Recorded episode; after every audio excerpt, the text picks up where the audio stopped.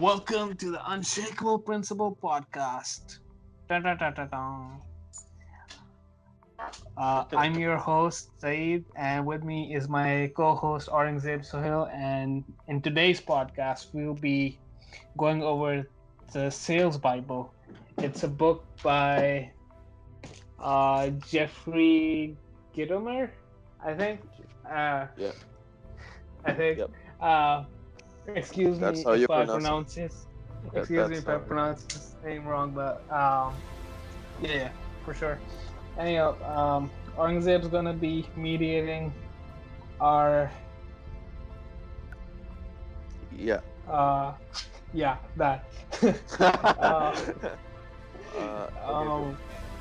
be going through the basic principles that are said in this book that can help any person become a better salesperson. So this book is more of sort of a manual, and we'll be covering principles. I'll be asking questions, you'll be answering them, and we'll begin. So what were your biggest takeaways when you finished this book? What was that one thing that really impacted you or changed the way you looked at sales? When I approached this book, I was just looking for some sleazy sales pitches that were gonna help me get some closes when I went out to do some sales. But this book was completely compact. This is one of the most valuable books that I've actually been able to read because it's so comprehensive. It goes into so much detail on the smallest subjects, and I feel if you were to form business plan over it, your whole sales strategy, and if you were to spend, if you spend 2 weeks with this book, researching, evaluating, pondering, and all that stuff, and you'd end up with a really awesome sales strategy. So it's not just one thing; it's a whole bunch of things combined that's basically a whole value package, right? For sure, I agree with you. It has everything from top to bottom. A lot of the content within this book is redundant for the most part, and that kind of gets annoying. But kind of it also edges it into your head as well, so it's useful. But if you're not looking to go over the same,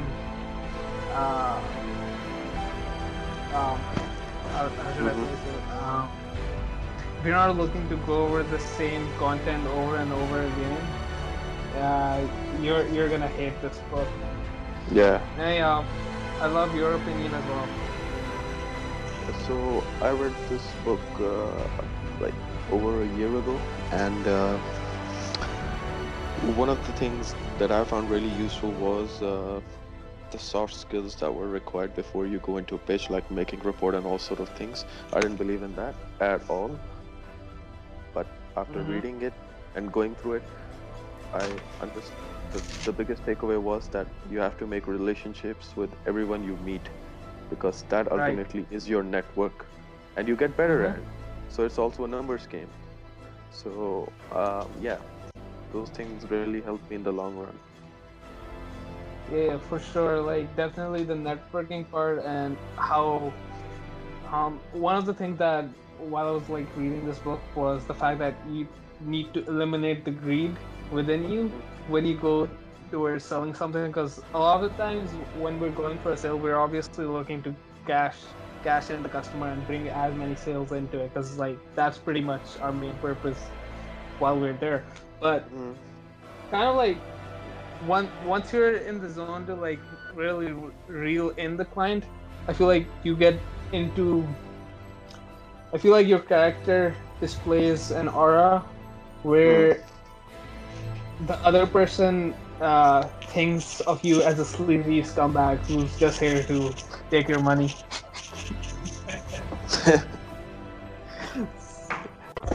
But you don't have to be sneaky salesman, right?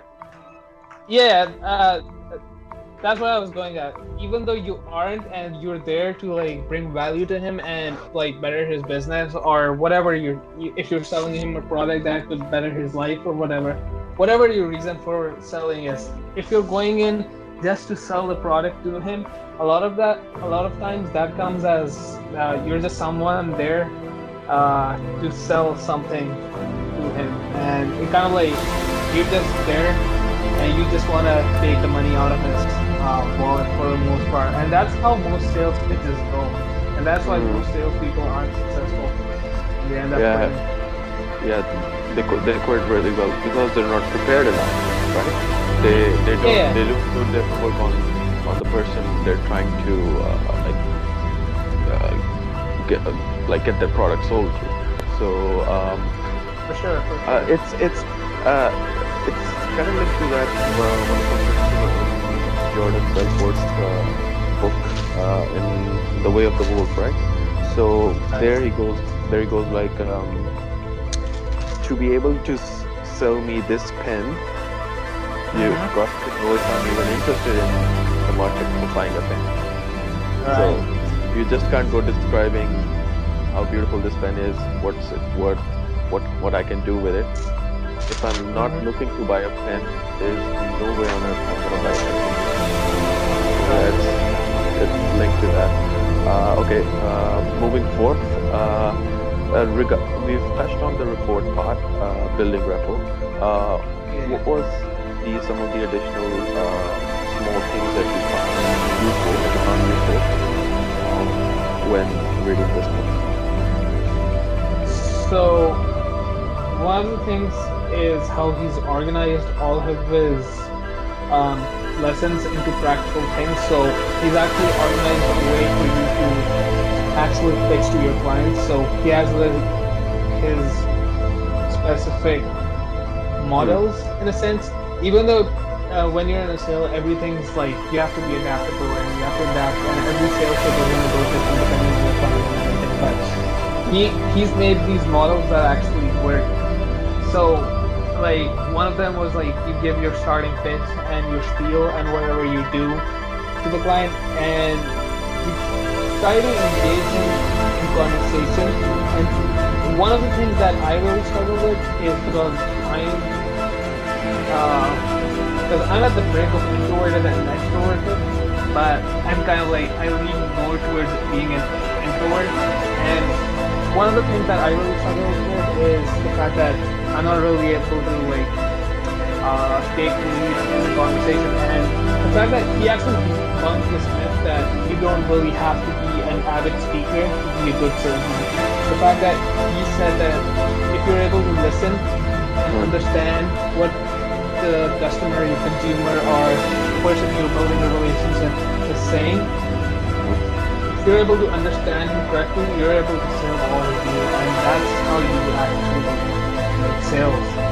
Yes, because it's much like that. You have 2 years and 1 month, right? So that's an indication that you should listen more and talk less, because the other person will tell you their story, how they are, what their need is. You just have to ask the right questions at the right time. Yep, I really believe the fact that you have to ask the right questions. One of the practical things this book was something that I've been working on a lot recently, saying the fact that I haven't really incorporated personality as much, and he had this ideal or concept called AHA, which is attitude and action. So it's like your attitude being positive, being able to humor the other person, and then being able to make them act on like whatever your offer is or whatever your product is. And but it's hard to actually add humor, right? Especially for a conservative person. I'm not conservative, bro. I'm not talking about you, though. I'm talking. See, that was my bad, but I tend to take things towards myself. Okay. Anyhow, no, generally, it's hard to add humor when you're trying to get money out of a person. Yeah, for sure. Like, if I'm with my friends, like, we're on the day, I'll be like, yo, take this, dude. Or something, I don't know. Yeah, like, humor just happens naturally, and one of the things that he said in this book was to try and make humor more personalized and into your anecdotes. Like, you have those jokes about, like, I don't know, like sneezes or something. I don't have a joke on the top of my head that tells me how bad my humor is. But you struggle with the same dilemma. Yeah, okay. For sure. But the fact that if you can make something up, like I was walking up here and I saw this and it was so funny or something like that. But like, that really makes the whole joke more usable, or like the other person can actually relate to you, since you're telling the joke from your point of view. Do you get that? Or am I just laughing on it? Not transgressing, but yep, that is the general gist of things. Okay, moving on. Before we move on, I just want to touch on something. One of the things that he really analyzing this book, and that's one of the things that I really like about this book, that it actually analyzes a lot of these aspects, a lot of these skills that are used in sales. So when you're humoring someone, you're actually making them laugh, so you're actually getting a yes in the form of a laugh. So it's not just the fact that humor is unlike food rate and all of that stuff, but it is the fact that once you're able to make someone laugh, comfortable, laughing is a sign that he's agreed that your humor was worthy enough for him to laugh. Yes, but here's the thing: if you want to create humor when you go into a sales pitch, you have to be like, you have to think on your feet if you want to do it on the spot, right? Like observing the paintings, or you talked about this in the book, right? When you observe the paintings, ask pertinent questions regarding what you want to express to. You're trying to pitch your corporate structure. And secondly, most people don't do that because they don't know what's in the office, and it's hard to come up with jokes right on the spot. And that's kind of like adaptability and relatability comes.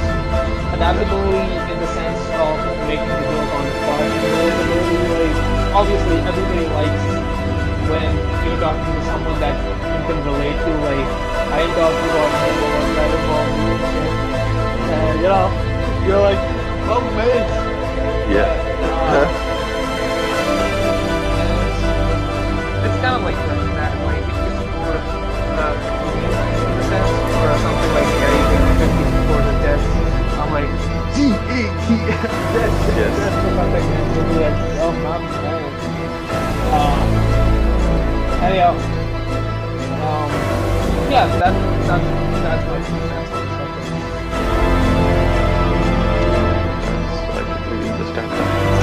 That was good. We did it. So, what else did we not talk about in the sales chapter? I think in the last chapter, if I remember correctly, so like, we touched on the whole part. How to actually build your sales pitch, like whole time. So, as far as I remember, because I read it about an hour ago. So all of this stuff still should be there, but knowing me, there's like a lot of stuff in this book, and like, to be honest, like I couldn't absorb all of this stuff. There's like a lot, and I take notes when I'm like reading books, and I'm looking through them right now. But a lot of the stuff. Is there something important? Is there something in the notes? So there might be, but I want to move in on your point, which was creating reports.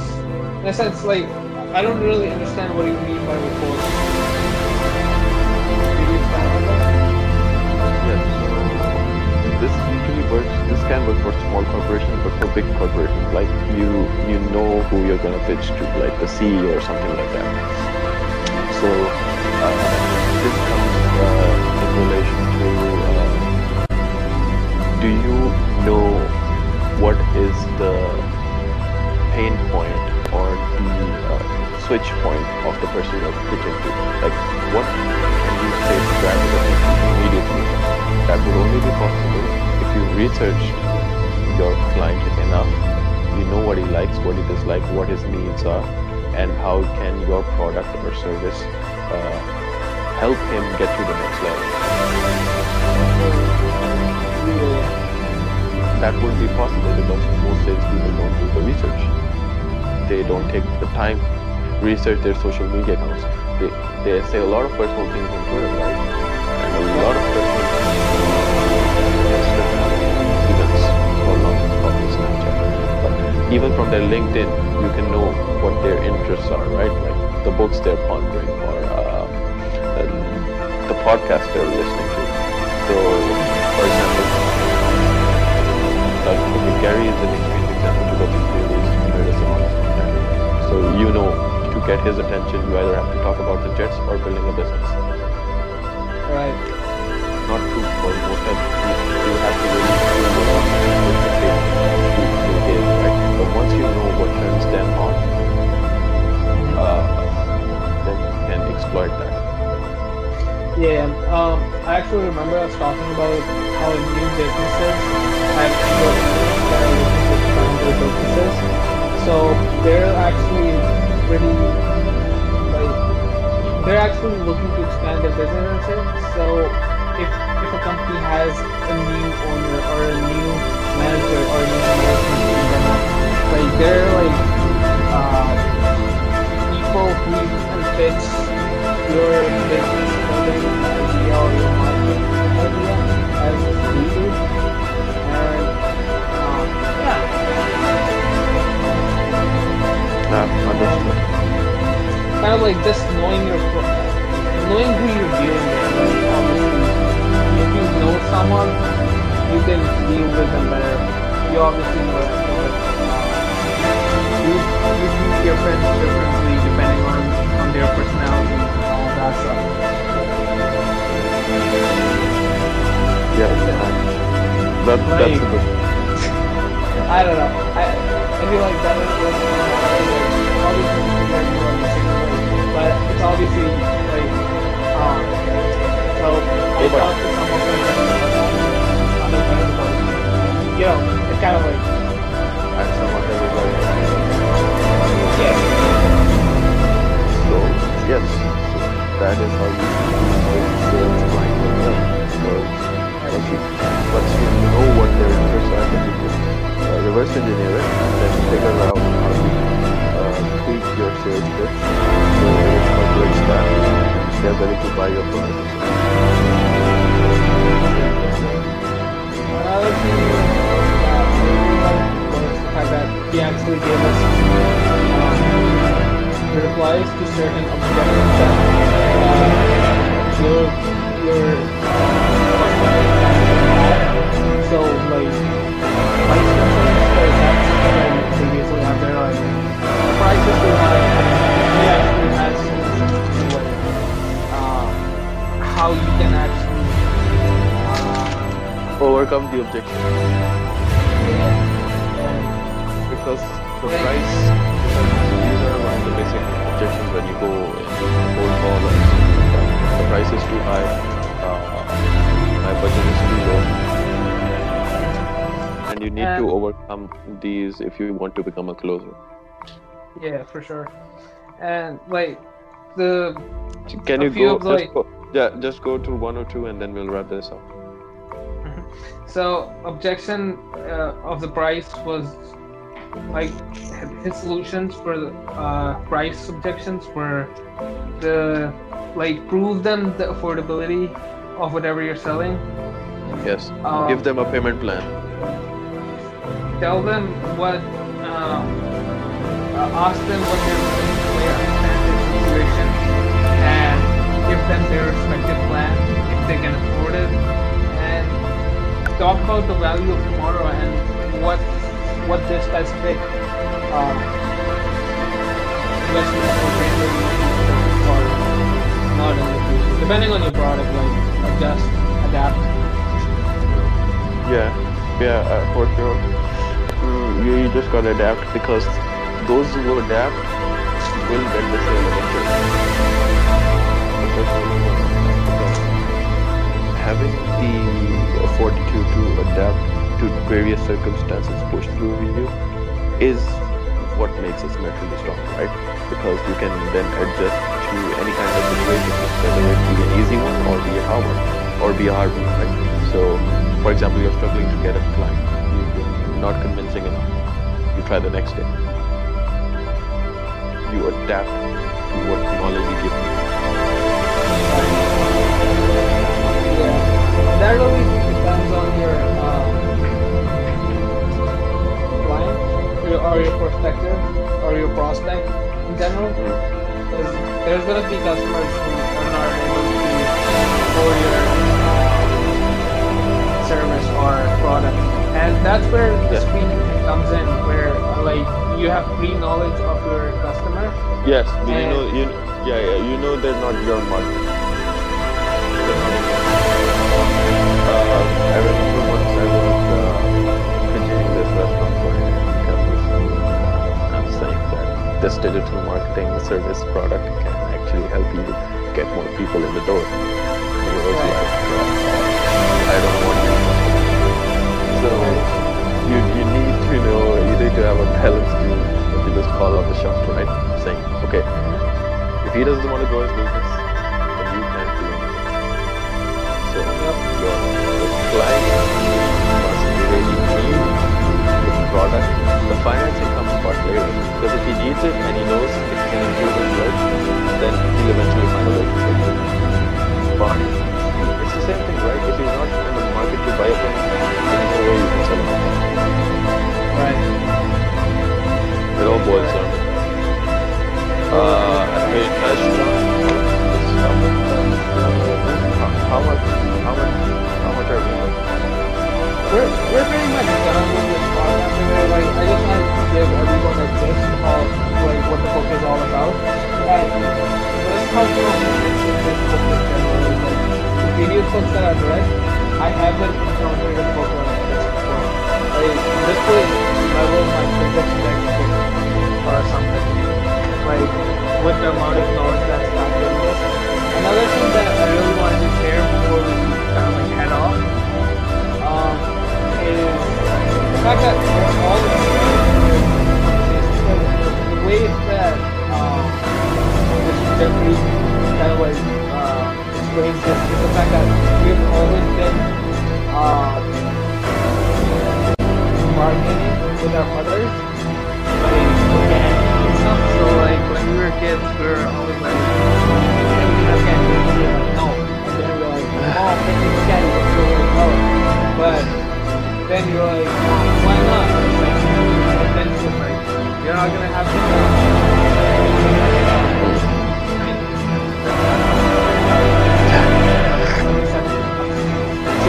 to. Then you were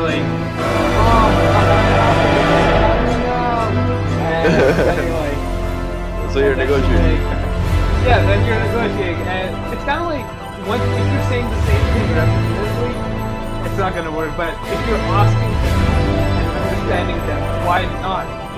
It's so basic.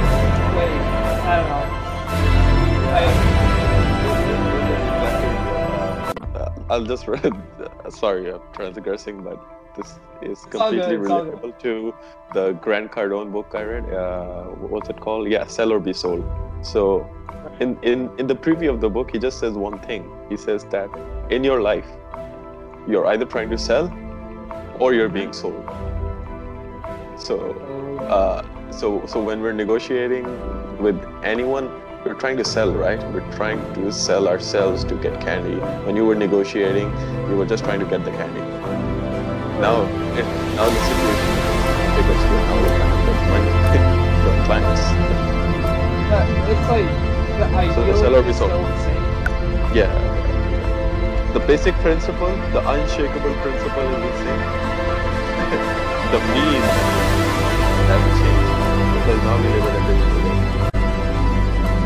It's a thing, we live in a digital age. We're selling online and stuff. We're still selling door to door as well. A lot of these strategies can be applied online as well for very based on quality. A lot of the things that make people, that turn people's brand towards buying shit. Yes. But more so, kind of like one thing that relates to my candy story and towards the money thing, like even though it's on a bigger scale and all of that stuff. Yes. The thing is that even though we're dealing on a bigger scale, we're applying the principles lesser and lesser than we were as a kid. So one thing that he was saying that as kids, we have a 90%. Because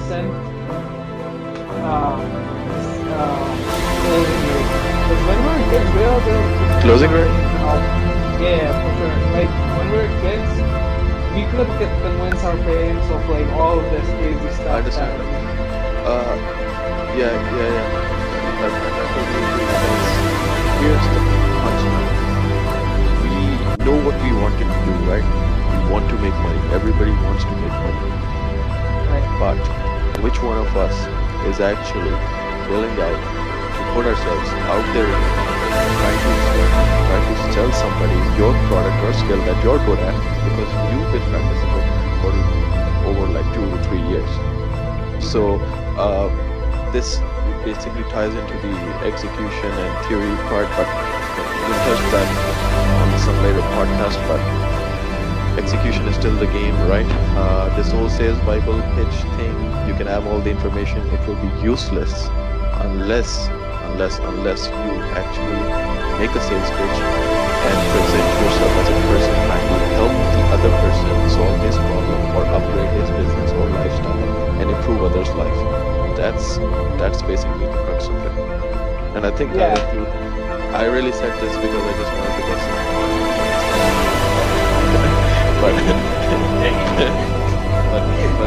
but this is of essence. Yeah, for sure. And like Jeffrey goes over this fact again and again in this book. Like just like get out there, like practice. Like experience is a whole thing. Like you can think about all of this stuff and you can read about it, but like experience is a whole another monster. So, the fact that you summed it up, those recently are actually not just very useful. So they're just like words, but they're written in a list form, so people can really get them out. So that's you gotta be consistent, you gotta be clear, you gotta do your best, you gotta be creative, and genuinely help. Because when you want to improve the life of others, there is this something you will constantly help the other person do, right? Because then there's no way it's going to be his money. And that gives me to something that I don't know what this means, and this is just a demo, but if you help enough people get what they want, you'll get what they want. And like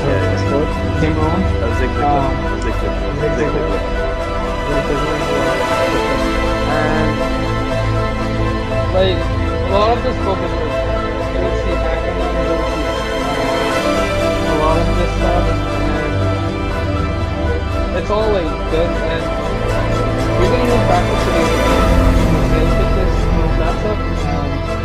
Yeah, this is like hard work and it has like a lot of general and been well read if you are so interested. I like to incorporate myself within a space where I integrate sales and marketing and business with technology, and just kind of like that factor in general. But yeah, that's all. I can go on.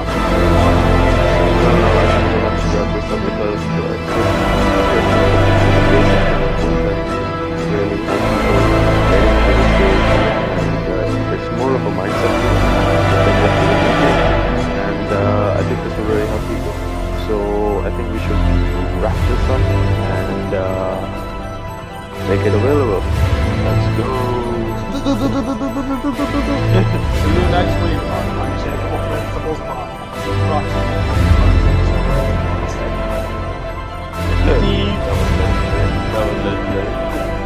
Podcast.